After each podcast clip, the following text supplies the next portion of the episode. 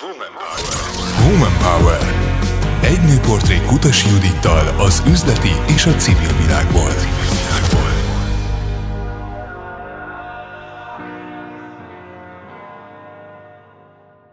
A kulturális diplomácia fontosságáról, illetve arról beszélgetünk, hogy hogyan lehetünk önazonosak, illetve miként lehetünk hatással másokra. Mi az, amit tehetünk egy elfogadóbb, egy sokszínűbb és egy talán fenntarthatóbb világért. Vendégem Bogyai Katalin nagykövet, diplomata, újságíró, író, a Magyar ENSZ Társaság elnöke. Köszönöm, hogy elfogadta a meghívást. Köszönöm szépen a meghívást. A bemutatásnál sok egyéb mellett azt is mondhattam volna, hogy minden idők egyik legsikeresebb magyar női diplomata palettája. Aki ilyen értékek mentén él, és ilyen pályát fut be, azt gondolom, hogy azért az egyértelműen mások példaképévé válhat, ami egyszer egy felelősség, másszor egy esély. Ön ezt hogyan látja?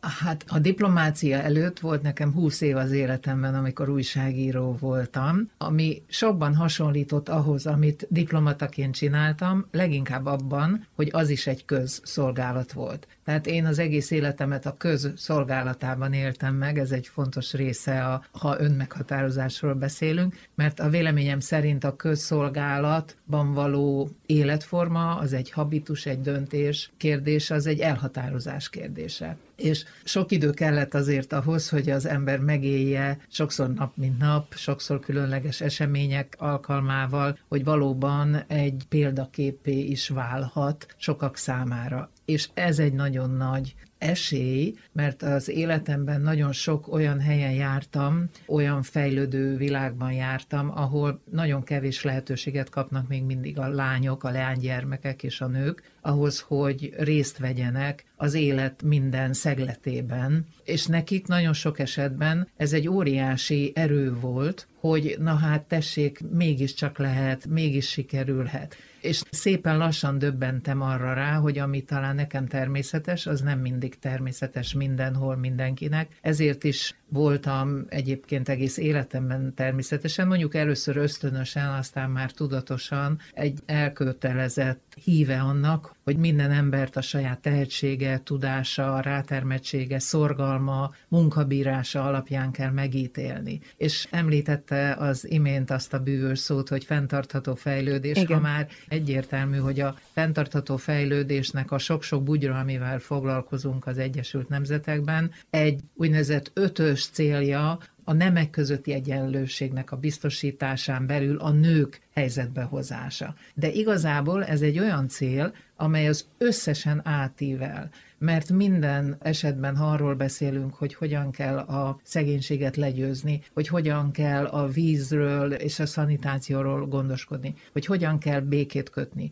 hogy hogyan kell a háborús övezetekben dolgozni, hogy hogyan kell együttműködni, partnereket szerezni. Most csak mondtam, milyen az oktatás, ebben mind ott vannak a nők. Tehát a nők helyzete és a nők helyzetének a megerősítése az ennek a új ENSZ által megálmodott vagy megfogalmazott, de sokunk által támogatott, hiszen 193 ország írta alá ezt egyhangúan, olyan célja, amiben a nőknek igen fontos szerepet kell kapni, és a véleményem szerint ezt nem is lehet máshogy csinálni. Tehát gyorsan és röviden, nagy felelősség, nagy tisztesség, és ugyanakkor nagy lehetőség, mert egy idő után, ahogy az ember ezzel a témával nagyon sokat foglalkozik, vagy hangosan foglalkozik a világban sok felé, akkor pontosan tudják, hogy hívják, hogy beszéljen, hogy érveljen, hogy tegyen, ahol lehet. És a hitelesség és által igen, tud hát szemléletet formálni. Van, van, van egy életútja,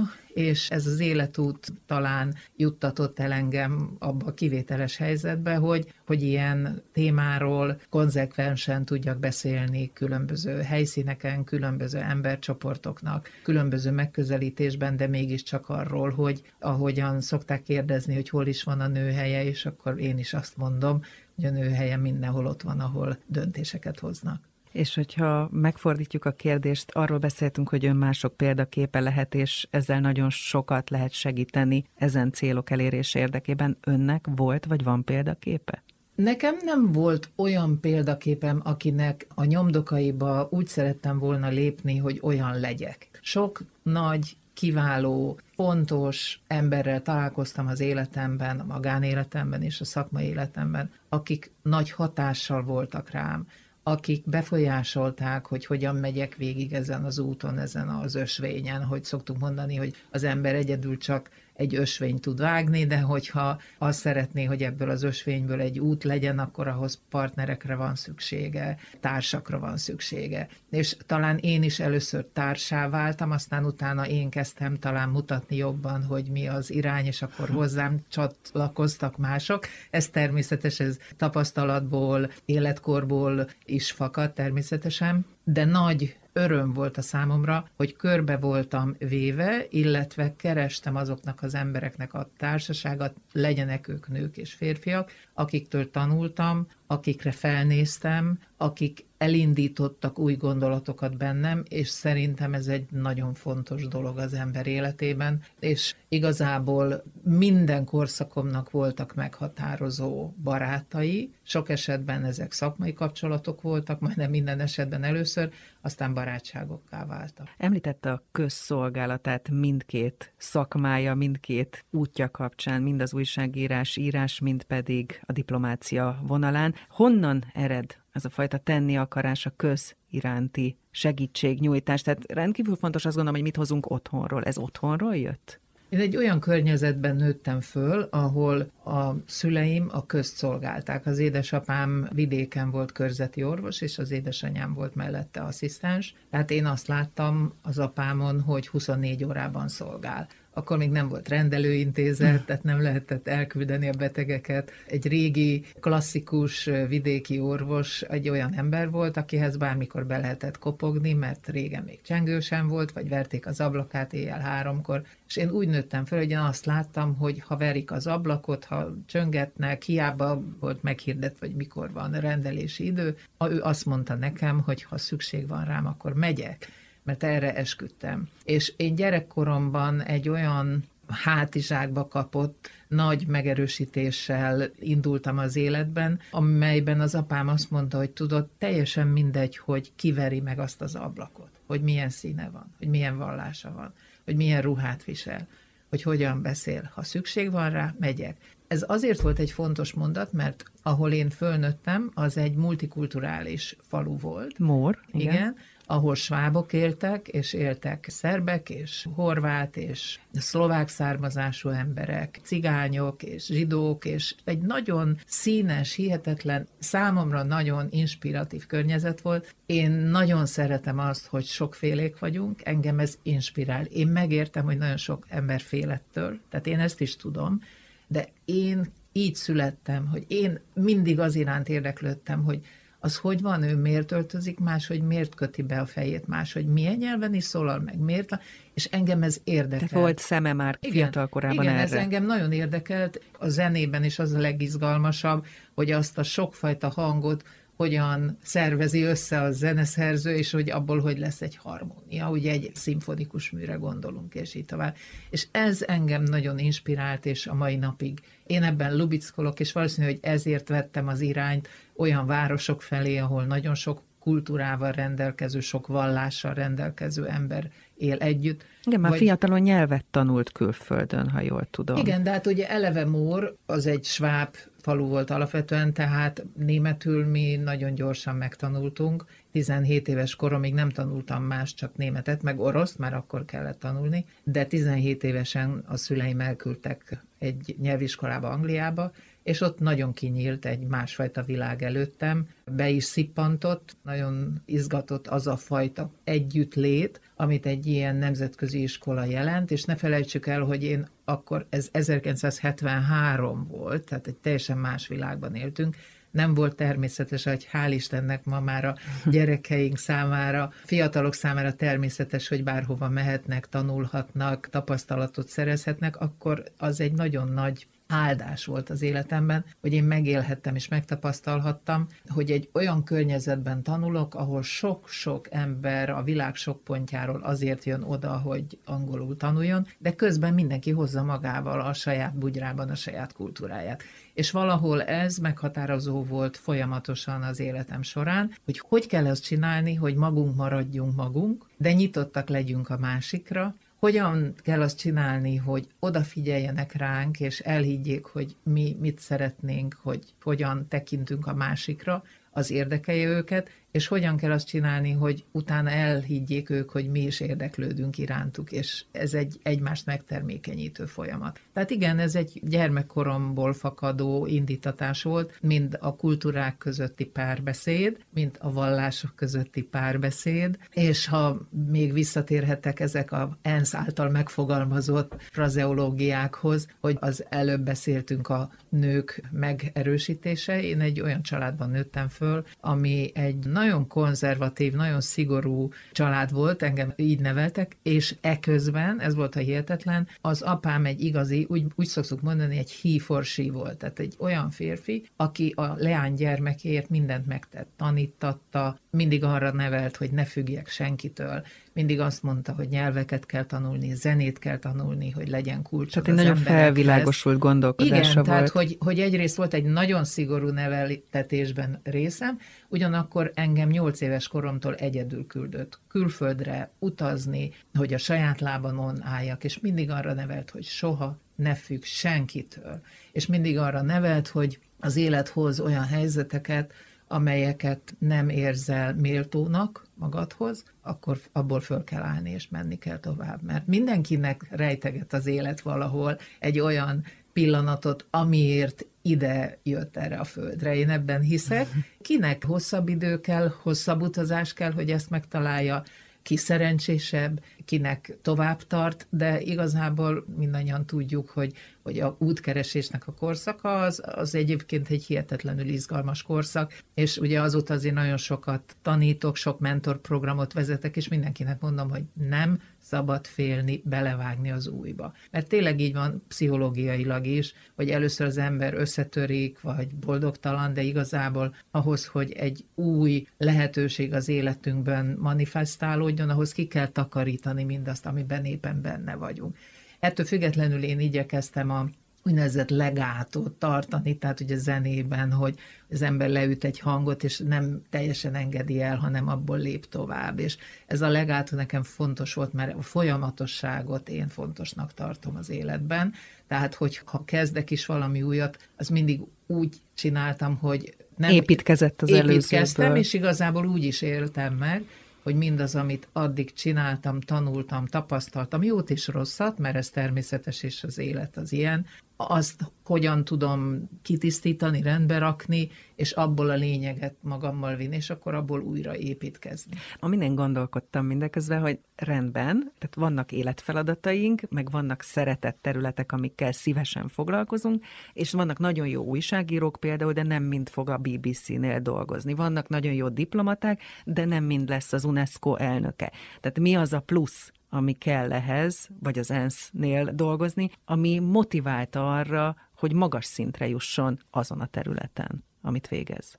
Mindig azt éreztem, hogy igazából, ahogy szoktuk mondani, én csak a sapkáimat, a kalapjaimat cseréltem, mert valahol eléggé készen volt bennem az, hogy mi az, ami érdekel. Ahogy mondtam, az életben az emberek miért érdekelnek, az emberi kapcsolatok miért érdekelnek, ebben milyen szerepe van a kultúrának. És az ember, hogyha rááll egy pályára, és nyitott, és alázatos, és szorgalmas, és 24 órában dolgozik, akkor meglát különböző lehetőségeket az utazásai során. Na most itt a nagy kérdés az, hogy hogyan döntünk. Mindenkinek a számára az a nagy kérdés, hogy jól döntök, rosszul döntök, merek-e esetleg egy váratlan döntést hozni. Valahol ugyanakkor az én pályám organikusan ment, még akkor is így retrospektíve, hogyha akkor ezt nem úgy éltem meg. Mert a televíziózást, az újságírást én borzasztóan szerettem, és szeretem a mai napig,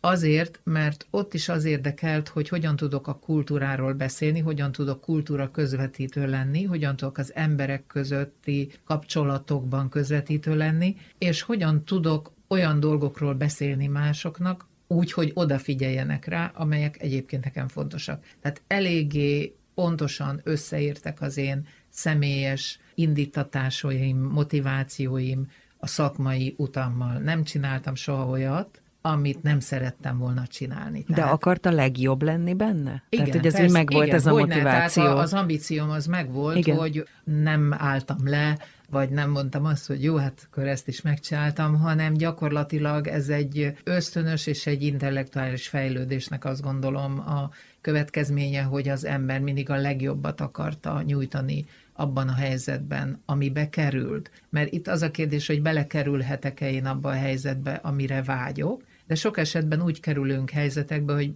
előre nem is tudjuk, hogy mit tudunk belőle kihozni. De ugye itt a buthának van egy gyönyörű gondolata, hogy igazából minden úgy manifestálódik, ahogy ez az agyunkban megszületik. Tehát valahol mindenkinek a víziója, a világlátása, a gondolkodásmódja tölti meg azt a helyzetet, amibe kerül. Tehát én úgy építkeztem és úgy dolgoztam az életemben, hogy belekerültem egy helyzetbe, és utána azt alapvetően megálmodtam, hogy abban mit tudok belerakni és akkor, hogyha az jól sikerült, akkor abból megint elmentem egy következő helyzetbe. De hogy mondom, ezek ilyen építkezési szakaszok voltak, de persze hát az emberben ambíció van, hogy jó legyen, hogy kíváncsi legyen, hogy tenni akarjon másokért is, és ne csak magáért. Én gyermekkoromban, iskolás koromban a tanárunk iratott velünk egy papírt, hogy 14 évesek voltunk, hogy hogyan képzeljük el az életünket, abszolút nem emlékeztem, és aztán egyszer nagyon... Megvan a papír? Na, nagyon sok évtizeddel később volt egy iskola találkozónk, Móron egyébként, és kiosztotta ezeket a papírokat, és hát elképesztő volt, hát gyerek voltam, Móron, azért a világ annak nem a közepe. És azért egy sötét diktatúrában, amikor még el, elképzelhetetlen volt, hogy mi szabadon fogunk élni, vagy szárnyalni egyáltalán, akkor azt írtam, hogy én valami olyasmit szeretnék csinálni, amivel az emberiséget szolgálom. De hogy ezt én akkor miért és hogyan fogalmaztam meg, azt nem tudom, de ezek de szerint... sikerült. De ezek szerint ez valahol bennem volt, hogy egy kicsit mindig jobban érdekelt talán a nagy egész, és aztán erre most használhatunk szavakat, hogy az univerzum, a világ, a saját határonkon való átlépés és, és annak az ismeretlennek a megismerése, mint hogy nagyon sok ember nagyon boldog volt ott, ahol volt, és ott maradt, és, és jól érte le az életét. És azt gondolom, egy diplomata, amit nagyon tud, vagy nagyon kell tudnia, hogy mi történik akkor, ha falakba ütközik. Ezeket a helyzeteket ön hogyan kezelte, vagy hogyan kezeli?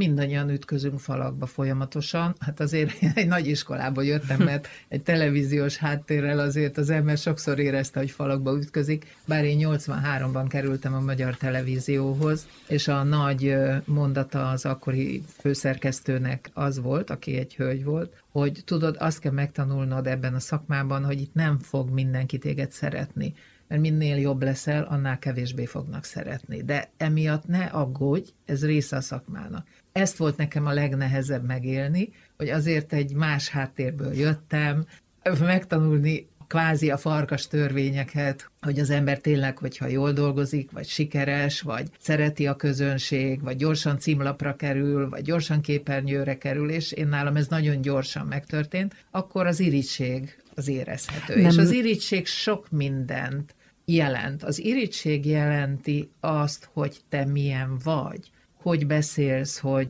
mit sugárzol magadból, hogy hogyan dolgozol. Tehát az irítség a személyiségedet is eltalálja, és ezek azért nehéz falak, amiket az embernek valamilyen módon át kell lépnie, hogy mégis a, a saját emberségét, vagy a saját habitusát ne kelljen feladnia. És ilyenkor kell te tudni hozni döntéseket. Én sokszor hoztam nemleges döntést is, sok olyan dolgot nem vállaltam, vagy nem fogadtam el, amit én úgy éreztem, hogy én azzal nem tudok együtt élni, és a másik dolog, hogy sokszor beszélnek a szakmában, mind az újságíró szakmában, mint a diplomáciai szakmában, ugye van a férfi irítség, van a női irítség, ezeket is meg kell tudni élni, és meg kell tanulni kezelni, mert mind a kétfajta irítség szörnyű dolgokat tud művelni az emberrel Igen. az életében, és erre bizony föl kell vértezni magunkat, hogy megfelelően tudjuk kezelni. Én erre azt szoktam mondani a fiatal pályakezdőknek, hogy meg kell tanulniuk egy ilyen képzeletbeli, a gondolat gondolatukban élő üvegfalat építeni maguk közé. Ugye ezt meditációval sokat lehet gyakorolni, én is megtanultam,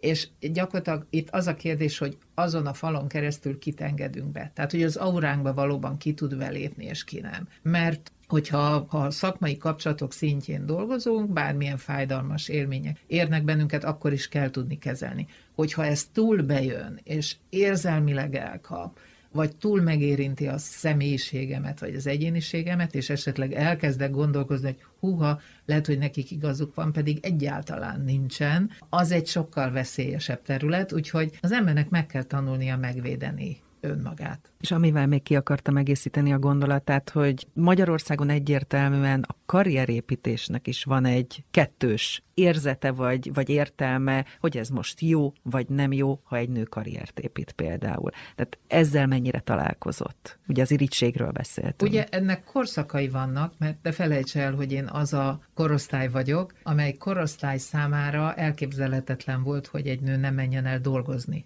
Igen. Kötelező volt dolgozni és én emlékszem, amikor elvégeztem az egyetemet, és újságírással szerettem volna foglalkozni, de nem vettek föl sehova, ahova el szerettem volna menni. Ilyen sokszor volt az életemben, és aztán tök más oldalról találtam meg azt a pályát, ahova egyébként el szerettem volna jutni akkor ez nem volt egy kérdés, hogy nőként dolgozom, mert mindenki dolgozott. 1990 után természetesen sokkal inkább döntés lehetőségbe kerültek a nők, és eldönthették, hogy otthon maradnak. Ez egy új dolog volt akkor a magyar nők számára, ami Nyugat-Európában például nem mert ott meg Amerikában elmentek egyetemre a nők azért, hogy férjet fogjanak, utána férhez menjenek, gyereket szüljenek, és otthon maradjanak. Teljesen más mentalitással mentek el ott egyetemre a nők abban az időben, mint nálunk például. Az, hogy a nő, mint karrier, az megint egy másik kérdés, ami azt jelenti, hogy mennyit áldozunk föl azért, hogy legyen egy fölmutatható, eredményes életpályánk. Ugye szakmai pályánk, ezt Igen. szokták karriernek nevezni. Én miután mindenben az életben, ebben is próbáltam egy harmóniát teremteni, és azért, ha már valaki anya lesz, legalábbis azt gondolom, hogy ez a természetnek a hangja, akkor ez elsősorban is az örökké való létező feladata, felelősségtudata abból fakad, hogy van egy gyermek, vagy több gyermek, és felelősséget kell, hogy vállaljon. Tehát én nem féltem három évig otthon maradni a gyerekemmel, pedig akkor én már egy elég neves televíziós voltam, és akkor azt mondták, Jézus, mert ezt nem teheted meg, mert hát el fognak felejteni, és gondoltam, hát nem fognak, miért felejtenének el, hát majd eszükbe jutok újra, vagy. Tehát, hogy ez nem motivált, hogy nekem ezt most meg kell lépnem, mert el fognak felejteni, vagy három év múlva három évvel idősebb leszek. Tehát és soha nem így gondolkoztam. De ehhez kell a magabiztosság, az önazonosság. azt gondoltam, hogy hát, mint a híres jelenet, a kalapból én annyi mindent elő tudok szedni, majd lesz másik. És valahogy így is éltem meg az életemet, sokszor kezdtem újra, és mindig megtaláltam azt, amit be tudtam illeszteni a magánéletembe, a gyermekneveléssel össze tudtam egyeztetni, és a kreativitásomnak vagy a tehetségemnek megfelelően, azzal a hittel, hogy ezzel még szolgálok is, tudtam társítani. Tehát a karrier, mint olyan, az egy veszélyes szó, mert annak van egy negatív konnotációja. Igen. Ezért én mindig arról beszélek, hogy próbáljuk az életünket úgy egészében megélni, értelmesen, értelmet hozni az ember mindennapjaiba, és azt mindenkinek el kell dönteni saját magának, hogy az az értelem az mi. Woman Power. Egy nőportrék Kutasi Judittal.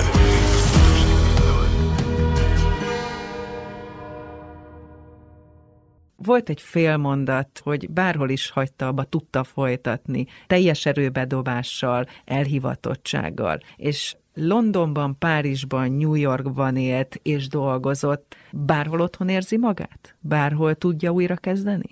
Igazából bárhol otthon tudom érezni magam. Ez egy gyerekkori adottságom, hogy bárhova kerülök a világban, kb. egy pillanat alatt azt a szobát, vagy azt a teret, amiben éppen meg tudok húzódni, azt úgy rendezem be, vagy úgy díszítem föl, vagy úgy lakom be, ez a legjobb szó, hogy abban a pillanatban meglegyen a fészkem. Tehát nekem nagyon fontos, hogy legyen egy fészkem. Persze az életben a nagy fészkem az Magyarország, mert ez az otthonom és ez a hazám, de én nagyon sokfele tudtam úgy élni, hogy egyensúlyban, és hogy nem volt honvágyam. Talán ez egy fontos szó, mert nem mindenki honvágy nélküli. Tehát én nem féltem, nem gondoltam, hogy én nekem el kell szakadnom Magyarországtól, vagy a szülőföldemtől, vagy az otthonomtól. Vagy az itteni emberi kapcsolatoktól. Vagy az itteni emberi kapcsolatoktól, csak talán többet kell dolgozni, hogy azok fönnmaradjanak, de gyermekkoromban semmikor nagyon sokat utaztam, meg tanultam itt-ott. Én nem voltam honvágyas, hanem annyira lekötött annak az újdonságnak a fölfedezése, hogy az vitt előre, az határozta meg az energiáimat. Azért is kérdezem, mert diplomáciai körökben vagy külszolgálat esetében sokszor szokták azt mondani, hogy négy-öt év után, ha az ember nem tér vissza, akkor elveszti a kapcsolatát az itteni világgal. Tehát, hogy ezt mennyire tapasztalt esetleg meg, vagy mennyire igaz ez? Én 25 évig dolgoztam külföldön, azért ez egy nagyon hosszú idő, mert az ember ugye 40 évig dolgozik, és nagyobb részét töltöttem a munkában töltött éveimnek külföldön, mint Magyarországon, de valamilyen módon mindig Magyarországhoz kapcsolódott az, amit csináltam. Vagy azért, mert Magyarország nagykövete voltam, vagy azért, mert a Magyar Kultás Központot vezettem, vagy azért, mert a magyar kultúráról beszéltem. Tehát valamilyen módon mindig Magyarországról szóltam, vagy Magyarországhoz kötődött a mindennapi életem. Akkor is, hogyha új életeket vagy életformákat kellett teremteni. De amikor azt kérdezi, hogy tudok-e az otthon érzésével idegen világban létezni, akkor azt tudom mondani, hogy igen, mert az otthont, a belső mikrokozmoszt, azt meg tudom teremteni magamnak, amiben jól tudom magam érezni. Ettől függetlenül ehhez az is hozzátartozott, hogy azért mi 1990-ig egy bezárt világban éltünk. Tehát akkor, amikor szabadok lettünk, mi úgy éreztük a férjemmel, hogy úristen, itt most egy lehetőségünk van. Kicsit későn jött. Tehát azért mi nem voltunk 10-20 évesek, ez ténykérdés, amikor el kellett volna menni mondjuk egyetem után egy másik master csinálni itt, vagy egy kicsit tapasztalatot gyűjteni ott. Tehát nagyobb vállalkozási kedv kellett ahhoz, hogy belevágjunk egy új életformába. Ugyanakkor az is igaz, hogy megállapodtunk abban, hogy most ezt meg kell tanulni. Ez egy új világ. Meg kell tanulni ebben létezni, ebben gondolkodni, és óriási különbség volt, amikor én 1990-ben én voltam az első magyar televíziós, akit a BBC kivitt ösztöndíjjal, megtapasztaltam, hogy hogy működik a BBC. Hát összehasonlítottam a magyar televízióval, óriási különbség volt minden szempontból. Tehát minden egyes nap a tanulásról szólt. De ahogy elmentünk és új életet teremtettünk, amiben aztán bejött a diplomácia később, mert én nem úgy éltem Londonban, hogy engem oda küldtek, hanem ez egy döntés kérdése volt a számunkra, hogy akkor most máshova tesszük mondjuk a bázist, és ott fogunk élni, és ott neveltük fel a gyermekünket, hanem gyakorlatilag az volt az érdekes, hogy van más világ is, lehet máshogy is gondolkodni. Mit is jelent a szabadság? Mit jelent az, hogy demokrácia? Mit jelent az, hogy sok hangúság? Mit jelent az, hogy nem hallgatják le az embert? Mit jelent az, hogy merek őszintén beszélni másokkal? Azért mi még egy más világban nőttünk fel, Tehát ezért ez egy mondom. óriási ez egy, levegővétel és ez lehetőség egy, ez volt. Egy, és a mai napig ez teljesen pszichológia. Ha én London felé tartok, mert az volt az első ilyen élményem, már 17 évesen is, mikor iskolába jártam. Majd utána, amikor a rendszerváltás után a szabad világban, egy új világba kerülve kezdtem egy új életet, a mai napig úgy érzem, hogy a szabadságnak a tudatosulása, hogy mit jelent, hogy mitől szabad egy ember, azt ott tanultam meg, és ott tapasztaltam. És ezért mindig egy meghatározó szerepet fog természetesen játszani az életben. Ami még meghatározó az életében, az a kultúra, a zene, ahogy említette is, hogy úgy él, mint ahogy az egyik billentyűt engedi el a zongorában a másik után, és így dolgozott diplomataként is a kulturális diplomáciában, és egy picit azért szakmázzunk, és beszéljünk arról, hogy miért is fontos a kulturális diplomácia, miért fontos az a fajta soft power, ami megteremtheti a kapcsolatot ember és ember között a világ bármelyik pontján. Hát pontosan ezért, ez a kurszó. Mert engem az emberek közötti kapcsolatok érdekeltek az, hogy ezt a világot hogyan népesítjük mi úgy be, hogy alapvetően, ugye amit a diplomáciában azt mondjuk, hogy a common ground, tehát az alap, ami közös, az hihetetlen módon össze tud kötni bennünket. Na most hogyan tudjuk mi azt meg a másik emberről, hogy mi az, ami összeköthet vele? Ahogy az ember identitása, tudata fejlődik és megfogalmazza önmaga számára, hogy ő kicsoda, szinte észrevétlenül kapcsolódik minden össze azzal, hogy milyen kultúrából jön, milyen nyelvi közegben nő föl, hogy hogyan gondolkodik a környezetéről. Ezek mind kulturális kérdések. A kultúra nem csak azt jelenti persze, hogy milyen mozitba járunk, vagy milyen könyvet olvasunk. Ez a, hát a gyökereink. A kultúrának egy nagyon fontos része. Kultúra meghatároz bennünket. A diplomáciában mindig azt mondom, hogy föl kell készülni a másik emberből, olyan szempontból is, hogy milyen a kultúrája, és miért olyan, mit ért a szavak jelentése mögött. Nagyon sok esetben háborúk törnek ki egyszerűen félreértésekből. Ugyanazokat a szavakat használjuk, és teljesen mást jelentenek. Tehát a kultúra azon túl, hogy olyan régióba tudja elemelni az embereket, amely régióban sokkal jobban össze tudunk kapcsolódni egymással, sokkal jobban meg tudjuk egymást érinteni, ugyanakkor meghatározza az identitásunkat, és ez olyan, mint a koncentrikus körök, hogy az embernek ugye sokfajta identitása élhet egyszerre, tehát ez nem olyan, hogy egy identitásom van, mert én nekem az identitásom az, hogy anya vagyok, vagy nagymama vagyok, vagy diplomata vagyok, szóval sok sokfajta identitásom van, de az a kultúra, amiből én jövök, ami által elkezdtem megtanulni a viselkedést a világban, az meghatározza minden szempontból azt, hogy hogyan lépek tovább. És a diplomáciában a kultás diplomácia véleményem szerint egy esély arra, hogy megpróbáljuk, legalább megpróbáljuk ne félreérteni egymást. És ne erővel kelljen megoldani. Igen, persze a kultúra, ahogy összeköt, ugyanúgy el is választ. Igen. Tehát nagyon sokan visszaélnek ezzel, és kulturális magyarázatokat például éppen a nők egyenjogúsága terén nem szabad elfogadni, hogyha nőket sérelmek vagy bántalmak érik, és mondjuk azt a kultúrára fogják, ugye, vagy a vallásra fogják, ezt az ember nem fogadja el. Tehát vigyázni kell ezzel a fogalommal. Mégis azt gondolom, hogy a kultás diplomácia, ami alapvetően olyan nemzetközi kapcsolatoknak a tárháza, amely a kultúrán,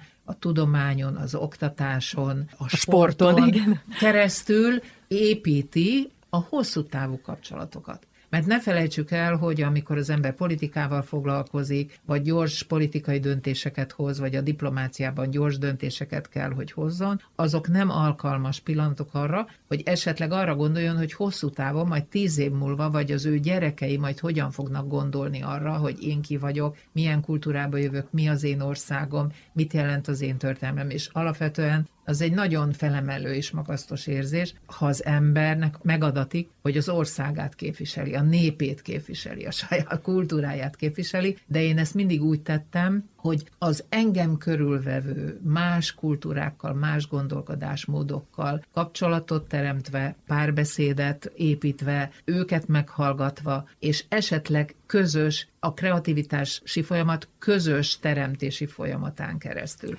És ez nagyon fontos, hogy valamit közösen csináljunk, közösen együnk, közösen utazzunk, közösen beszél, minden, ami közös, az az, ami építi tulajdonképpen ezeket Hadd szúrjam be ide, hogy 193 ország képviselői választották meg az UNESCO közgyűlés 36. ülésszaka elnökének. Tehát itt is egyfajta közös együttműködés volt az, amire törekednie kellett. Beszéltünk a soft powerről, a puha megoldásokról, a kultúráról, a sportról, a tudománypolitikáról. Mennyire kell ötvözni a kemény meg a puha eszközöket, és egyfajta ilyen smart megoldást kitalálni ma ahhoz, hogy eredményes legyen az ember a diplomáciában az élet? életben. Igen, maga a, a soft power, ugye az a Harvard professzor és politikus, amerikai politikus, Nye gondolati és szakmai világából került nyilvánosságra, és aztán ez tovább fejlődött, tehát a puha erődiplomácia és az erőből való diplomácia, tehát a háborúk és a gazdasági, pénzügyi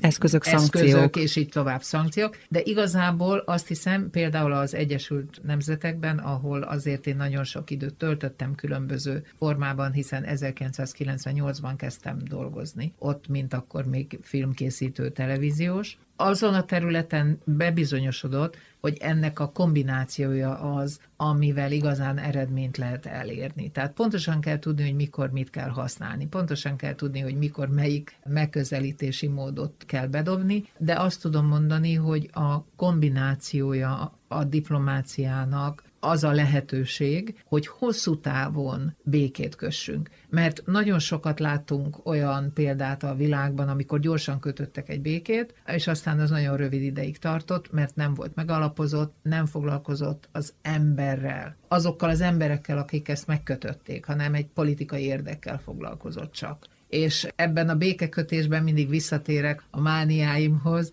borzasztó fontos szerepe van a nőknek, és ha valamiért, akkor ezért mindig felemelem a hangomat a mai napig, hogy tessék a nőket odaültetni a tárgyaló asztalokhoz, egyszerűen azért, mert nemzetközi példákon keresztül tudjuk bebizonyítani, ha nők nem ülnek a békekötés alkalmával a tárgyalóasztalnál, akkor azok a nagyon fontos elemek nem kerülnek bele a szövegbe, amelyek például a nőkre vonatkoznak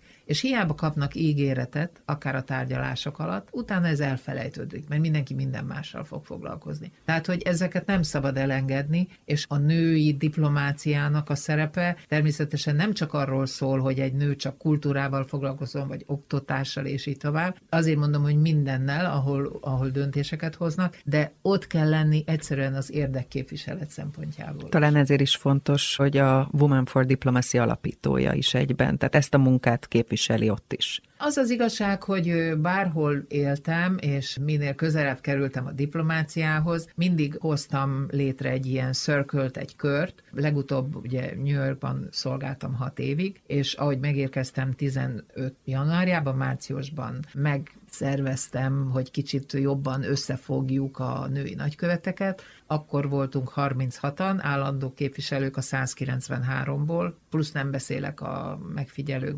nagykövetek és a nemzetközi szervezetek nagyköveteibről, és igazából, amikor eljöttem tavaly, akkor 50-51, ez még mindig kevés, de mégis azért ez már egy erős hang. Fontosnak tartom azt is, hogy mi nők, hogyha eljutottunk valahova, ahol odafigyelnek ránk, ahol fontos, hogy mit mondunk, soha ne felejtsük el, hogy milyen volt ez az utazás. És ezt is egy felelősségnek tartom minden olyan nő számára, aki eljutott valamilyen pontra, hogy a nőknek, leánygyermekeknek, a lányoknak adjon hitet, reményt, foglalkozzon velük, és egyszerűen képviselje az ő érdekeiket is. Erre is van egy mozgalom, ez a Rise for All, tehát hogy emelkedjünk föl mindenkiért, és ez igazából az, ami mondjuk meghatározza azt is, hogy a Women for Diplomacy az egy kicsit többet jelent, mint hogy nők a diplomáciai munkában mutassanak föl sikereket, mert az én megítélésem szerint ez azt is jelenti,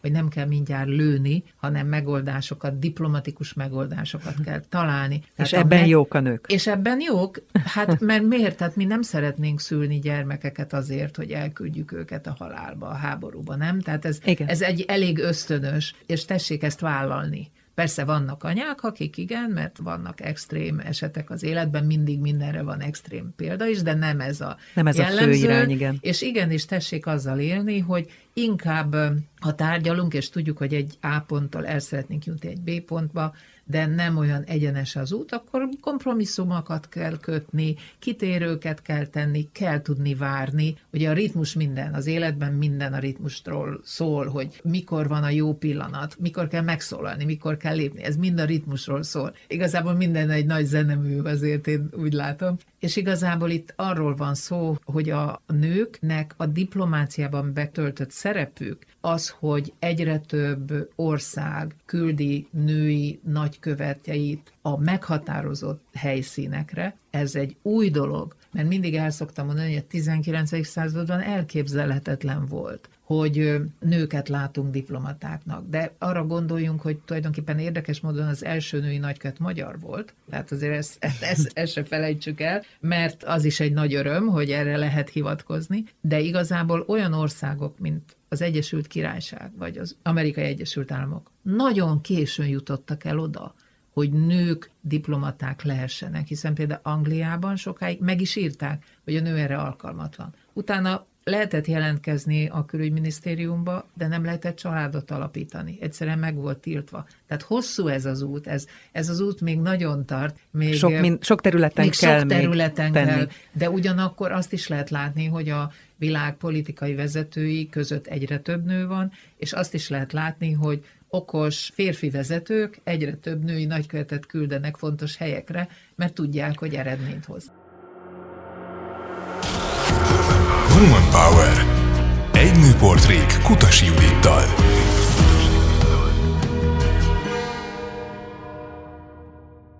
Női szerepekről beszélünk, a ritmus fontosságáról, és azt már elárulta, hogy három évig otthon volt a gyermeke megszületése után, de azért ettől függetlenül egy karriert, egy szakmai utat felépített ezt követően gyermek mellett. Hogyan tudta ezt ritmussal, hogyan tudta ezt háttérrel megoldani külföldön?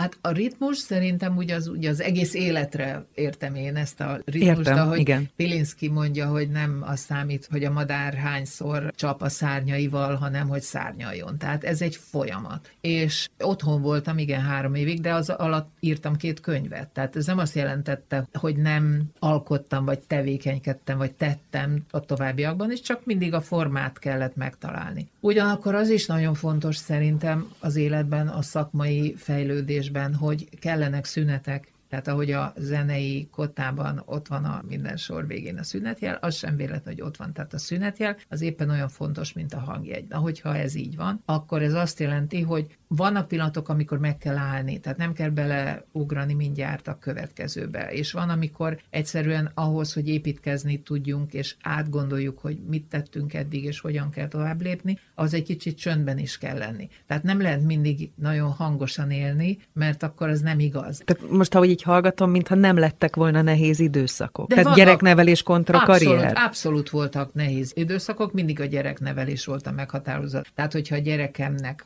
szüksége volt rám, akkor ott voltam, nem volt mese, és mindent köré szerveztem. Tehát akkor nem tudom, én úgy forgattam, amikor neki iskolai szünete volt, vagy meg tudtam úgy szervezni, hogy, hogy ne sérüljön, hogy soha ne érezze, hogy nem ő a legfontosabb. Ez egy fontos része volt mindig az életemnek, és külföldön abból a szempontból sokkal nehezebb gyermeket nevelni, mint itthon, hogy nincs ott a család. Nincsenek is közeli barátok. Igen. De hál' Istennek nekem sok családom van ahol éltem, nekem vannak családjaim, nagynénéim, testvéreim, nagybátyáim, nagyapám, szóval valahogy úgy alakult, hogy a az emberi kapcsolatok. baráti kapcsolataim, azok úgy működtek, mint egy családi környezet. És ebben, ezekben a különböző családi környezetekben, ezekben a szoros baráti kapcsolatokban természetesen helye volt mindig annak, hogyha szükség volt arra, hogy a családi életben, vagy a szakmai életben együtt kelljen gondolkodni, vagy erőt kelljen adni, vagy meg kelljen fogni a kezünket, egymás kezét meg kell fogni, akkor ez természetes volt. Persze, nagyon oda kell figyelni, hogy ne sérüljön meg az a gyerek, vagy azok a gyerekek, és hogyha az ember külföldön dolgozik, akkor különösképpen oda kell erre figyelni, mert ők nem kérik ezt az életformát. Tehát aki ezt az életformát vállalja, és így él, annak százszorosan oda kell figyelni. Mert ez egy felelősség. Így van. A család, a gyermek a, arra, irányába. hogy az érzelmi, az intellektuális, a fizikai fejlődése a gyermeknek valóban biztosított. Említette, legyen. hogy két könyvet is írt, ami alatt otthon volt gyermeke mellett, és hát azért ezt a szenvedélyét azóta sem hagyta abba. Legutóbb most Pilinszki újra címmel jelent meg egy kötete. Miért fontos ez a láb?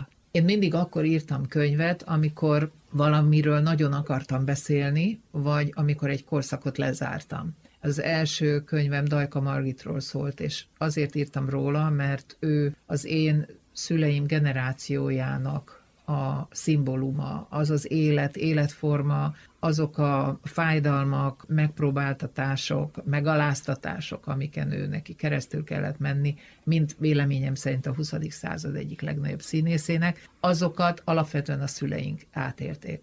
Utána Pilinszki Jánosról meg azért akartam írni, egy évvel később ugye jelent meg, az 1990-ben jelent meg a Pilinszki, és 1989-ben a Dajka könyv, mert ahogy mondtam, engem mindig az érdekelt, hogy ezt a világot úgy nagy egészében hogyan lehet megérteni, belakni, az emberekkel kapcsolatokat teremteni, megérteni, és hasznos tagja lenni ennek a nagy globusznak. Spilinszki János tartottam mindig annak a költőnek a magyar költészetben, 20. századi költészetről beszélünk, aki univerzális, aki úgy tud megszólítani mindenkit, minden embert, hogy független, hogy milyen országban él, független, hogy milyen kultúrából jön, hogy mit tudhat már az életből, egyszerűen az életünknek olyan mélységeit tudja megfogalmazni a verseiben, a költeményeiben, amelyekhez mindenki tud valamilyen módon kapaszkodót, vagy kapcsolatot, vagy folyosót találni. Tehát borzasztóan izgatott az, hogy ez a költő a legfontosabb dolgokról úgy tud beszélni, hogy ezt mindenki át tudja élni, és meg tudja élni. És igazából persze az is nagyon érdekelt, hogy ő, mint egy 20. századi költő, aki volt betiltott, mert ugye a katolikus hite az számára természetes volt, soha nem titkolta. Voltak olyan korszakok az életünkben és az ő életében, amikor nem jelenhetett meg, amikor más volt, mint ahogy ő szeretett volna élni, és így tovább. És aztán, mikor ott hagytam a magyar televíziót, akkor megírtam az első interjúkötetemet, mindazokat a nagy interjúkat, amelyeket addig csináltam a világ legnagyobb muzsikusaival, Bernsteintől, Pavarottin keresztül, Soltig, határgyőző, és így tovább, magyarok és külföldiek, azokat is egy könyvbe rendeztem. Mindig akkor írtam egy könyvet, mikor egy korszakot lezártam, úgyhogy több ilyen könyvem van, és ez a Pilinszki újra, ez pedig most jelent meg, amikor hazajöttem, mert érdekes módon 90-ben én Pilinszkivel mentem el, az ő költészetét és verseit használtam a diplomáciai munkámban nagyon sok ponton, pontosan a kultás diplomáciai jegyében, és valahogy vele jöttem haza, mert tavaly volt a századik születésnapja. Ez mondjuk a spiritualitás jegyében, az ember ilyenkor azért átgondolja, hogy miért is van ez, és biztos akkor akkor ezért is kellett most hazajönni, szóval ez sok felé elmehet ez a gondolkodás. A lényeg az, hogy azok a nagy interjúk, amiket készítettem 1989-ben és 90-ben, olyan emberekkel készültek, akiknek nagy része már nincs közöttünk.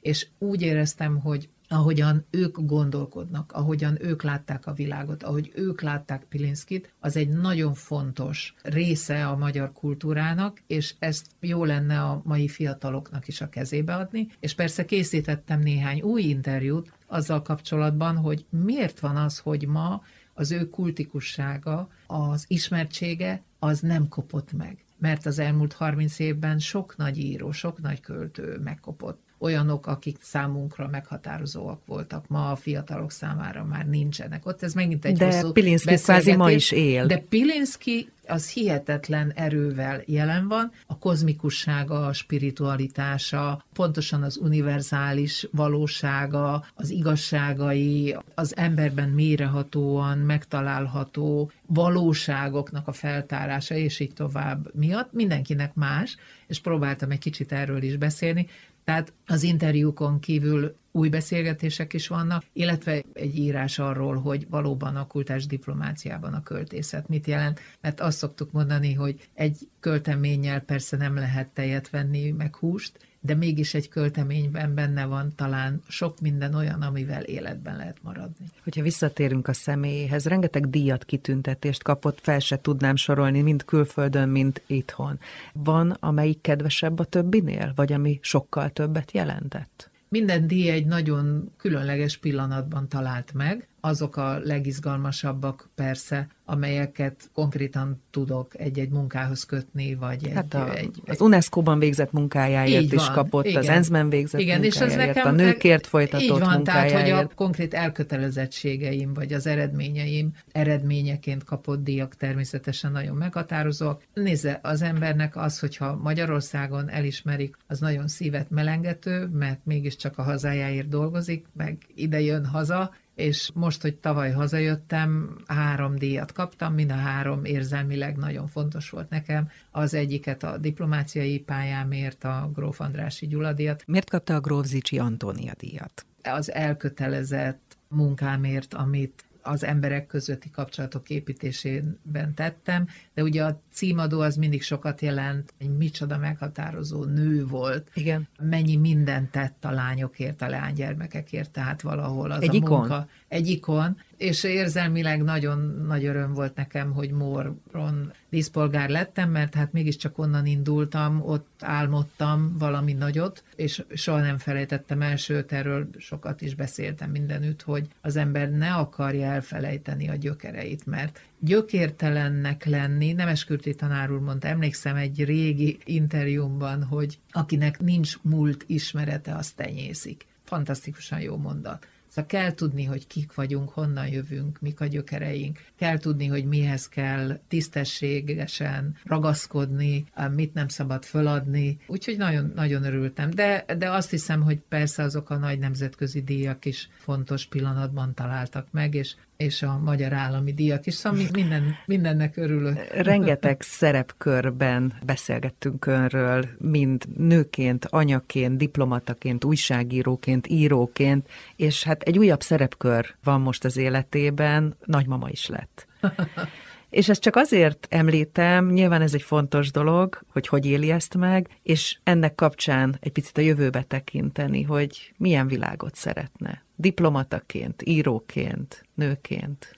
2019 nyarán jeleztem a külügyminisztériumban, hogy mi szeretnénk hazajönni. Ugye mindennek van eleje meg vége az, az életben, ez az, amit mondok, a ritmust fontos érezni, hogy, és akkor már tudtuk, hogy annak a periódusnak már majd úgy vége lesz. Plusz a fiam jelezte, hogy majd ha visszajövünk Európába, akkor majd lesz unoka. Tehát, hogy itt nem, nem volt mese, ilyen szempontból sem, mert azért Amerika nagyon messze van a családtól, a barátoktól, és ez a fizikai távollét az úgy is manifestálódik, hogy egyszerűen az idő eltolódás miatt nehéz megtalálni a másikat. Közben, Úgyhogy visszatért. Közben visszatértem, na de közben jött a Covid, tehát azzal senki nem számolt még 2019 nyarán, hogy a Covid ránk köszönt, és azóta egy egészen más világban élünk, és a régiben már teljesen úgysem fogunk visszakerülni, ezt tudjuk jól. Tehát más, hogy kell élnünk, máshogy kell megélnünk a, a mindennapjainkat, de valóban nagyon örülünk annak, hogy, hogy megszületett az unokánk férjemmel együtt, nagy pillanat az életünknek, mert én nem féltem soha a különböző korszakoktól. Szóval szerintem van, ugye az embernek van egy gyerekkora, van az útkeresés, és akkor nálam eléggé szépen tagoltan érezhető, hogy van az újságíró rész, azért az 20 év, van a diplomáciai rész, az is több mint 20 év, és akkor most, ha az élet ad még nem tudom mennyit, akkor jó lesz összegezni mindazt, amit eddig csináltunk, meg mindazt, amit eddig tapasztaltam, vagy tudtam vagy tanultam, azt szeretném tovább gondolni, természetesen. Az ember tele van tervekkel, de ugyanakkor most megint egy olyan periódus van, én emlékszem, ahogy a gyermekem megszületett, akkor is tudtam, hogy az egy új periódus, és hogyha az embernek megszületik az unokája, az egy új periódus, mert megint újra éli az életet. A másik pedig, hogy átgondolni azt, hogy egy ilyen kis emberre milyen jövő vár, és hogy tettem-e én valamit is azért, hogy ez a jövő jobb legyen, élhetőbb legyen, tisztességesebb legyen, és mit tudok még tenni ezért, mert az ember mindent azért tesz, hogy a következő generációnak egy jobb világot hagyjon itt hátra. Hát legalábbis ebben hiszünk, vagy erre gondolunk, hogy ez így van-e. Az nem tudom, hogyha hogy az ember történelmét nézem folyamatában, nagyon sok megpróbáltatáson megy keresztül az ember minden korban, tehát ez nem azt jelenti, hogy gondok nélkül fog bárki is élni a világban, de hogy milyen tudatossággal, milyen érzelmi törtéssel, milyen tisztességgel, mennyire fenntarthatóan, milyen fenntarthatóan éljük az életünket, mennyire figyelünk oda a másikra, abba még talán egy nagyszülő is bele tud szólni. Ez megint nem azt jelenti, hogy nem írok mellette, hogy nincs ezer egyéb tervem, de ez egy nagy gazdagodása megint az ember élet. Zárásként, ugye említettük, hogy a Covid jött, mindent vitt, megváltozott az életünk, nem folytathattuk, és nem folytathatjuk onnan, ahol abba hagytuk. Milyen jövő kép az, ami ön előtt van innentől? Én úgy éltem meg a Covidot, amikor ránk köszöntött, ugye 2020 márciusában. márciusában zárták le New Yorkot, még én ötödikén mentem vissza, és akkor még egy hétig élt a város, illetve élt az ENSZ. És utána gyakorlatilag lezárt a város, és lezárt az ENSZ. És meg kellett tanulnunk egy új diplomáciát. Hogyan folytatjuk a diplomáciai munkánkat, hogyha nem találkozhatunk, ha nem suttoghatunk a másik fülébe, hogy ez egy teljesen más diplomáciai folyamat, ami elindult, és meg kellett mindenkinek tanulni, hogy mit jelent zoomolni, és mit jelent az, hogy kvázi egy 24 órás televízióadást kreálunk magunk körül. Nekem nem volt probléma, mert ez az én életem így volt. Tehát én lubickoltam benne, de azok a nagykövetek, diplomaták, akiknek ebben nem volt tapasztalatuk, azok nagyon-nagyon szenvedtek. Nem csak azért, mert nem tudták magukat bevilágítani, vagy mert, mert nem tudták, hogy hogy kell használni a kamerát, vagy a mikrofont, vagy a hangjukat, vagy hogy hogyan kell megszólítani a másik embert úgy, hogy nem érzékelem, ugye? Na most innentől kezdve azért mindenkinek el kellett azon gondolkodni, hogy mi az, amihez ragaszkodik a régi világból, a régi életéből feltétlenül, hogy hogyan tudja azt átmenteni, hogy valamilyen módon mindenkinek át kellett gondolnia, hogy mik a legfontosabb dolgok. Tehát egy kicsit ez megint egy olyan megállási periódus, amiről beszéltünk. Én legalábbis így éltem meg, ez a szünetjel a kotta sor végén, hogy átgondoljuk, hogy mit csináltunk eddig, mit csináltunk rosszul, hogyan kéne tovább menni. Ez persze az ideális helyzet, hogyha mindenki ezt erre használja föl, és valóban tudatosul benne az a sok hiba, amit az életében elkövetett, mind személyes, mind politikai, mind társadalmi, és megpróbál ezen javítani, megpróbál korrigálni, és ebből tovább lépni. Az én véleményem az, hogy teljesen, ahogy mondtam, abba a világba, amiben éltünk, nem fogunk visszatalálni, mert egyszerűen közben az élet meg megy tovább. Tehát látjuk magunk körül, hogy új megoldások születnek, új folyamatok indulnak el, új irányokat látunk. Az élet azért csodálatos, mert mindig valami újat produkál igazából. Véleményem szerint sokkal inkább kell koncentrálni a lényegre, mint a lényegtelenre. De az persze fájdalmas, hogy az a fajta fizikai manifestációja az együttlétnek, a szeretetnek, az egymás megölelésének, az még nagyon sokáig fog hiányozni. És óhatatlanul jut az embernek az eszébe Nagy Lászlónak az a nagyon híres, csodálatos fekete-fehér üzenete, amikor megkérdezték egy interjúban tőle, hogy mit üzen a következő század emberének. És akkor Nagy László azt mondta, hogy csókolom őket, ha van még emberi arcuk. És ez egy mekkora gondolat, hogy mikor lesz majd megint nekünk olyan emberi arcunk, hogy bátran megcsókoljuk a másikat, bátran megöreljük a másikat, mert ezek most valóban elválasztó falak, ember és ember közötti kapcsolatokban, és még akkor is ott lesznek, amikor esetleg már nem lesz rá szükség. Tehát akárhogy is megváltozunk, és én csak abban hiszek, hogy tudatosabban és felelősségteljesebben fogjuk élni az életet. Legyen ma ez a végszó, és legyen így. Köszönöm a beszélgetést. Én köszönöm a meghívást. Bogyai Katalin nagykövet diplomata, újságíró, író, a Magyar ENSZ Társaság elnöke volt a vendégem, és persze legközelebb ismét egy nő lesz a vendégem, akivel érdemes lesz beszélgetni, illetve akitől érdemes lesz valamit megtanulni. Addig is hallgassák az Egy Nő Portrét online is, Kutasi Juditot hallották. Woman Power. Egy nőportré Kutasi Judittal az üzleti és a civil világból. Az első magyar podcast portré sorozat különleges nőkről, férfiaknak is.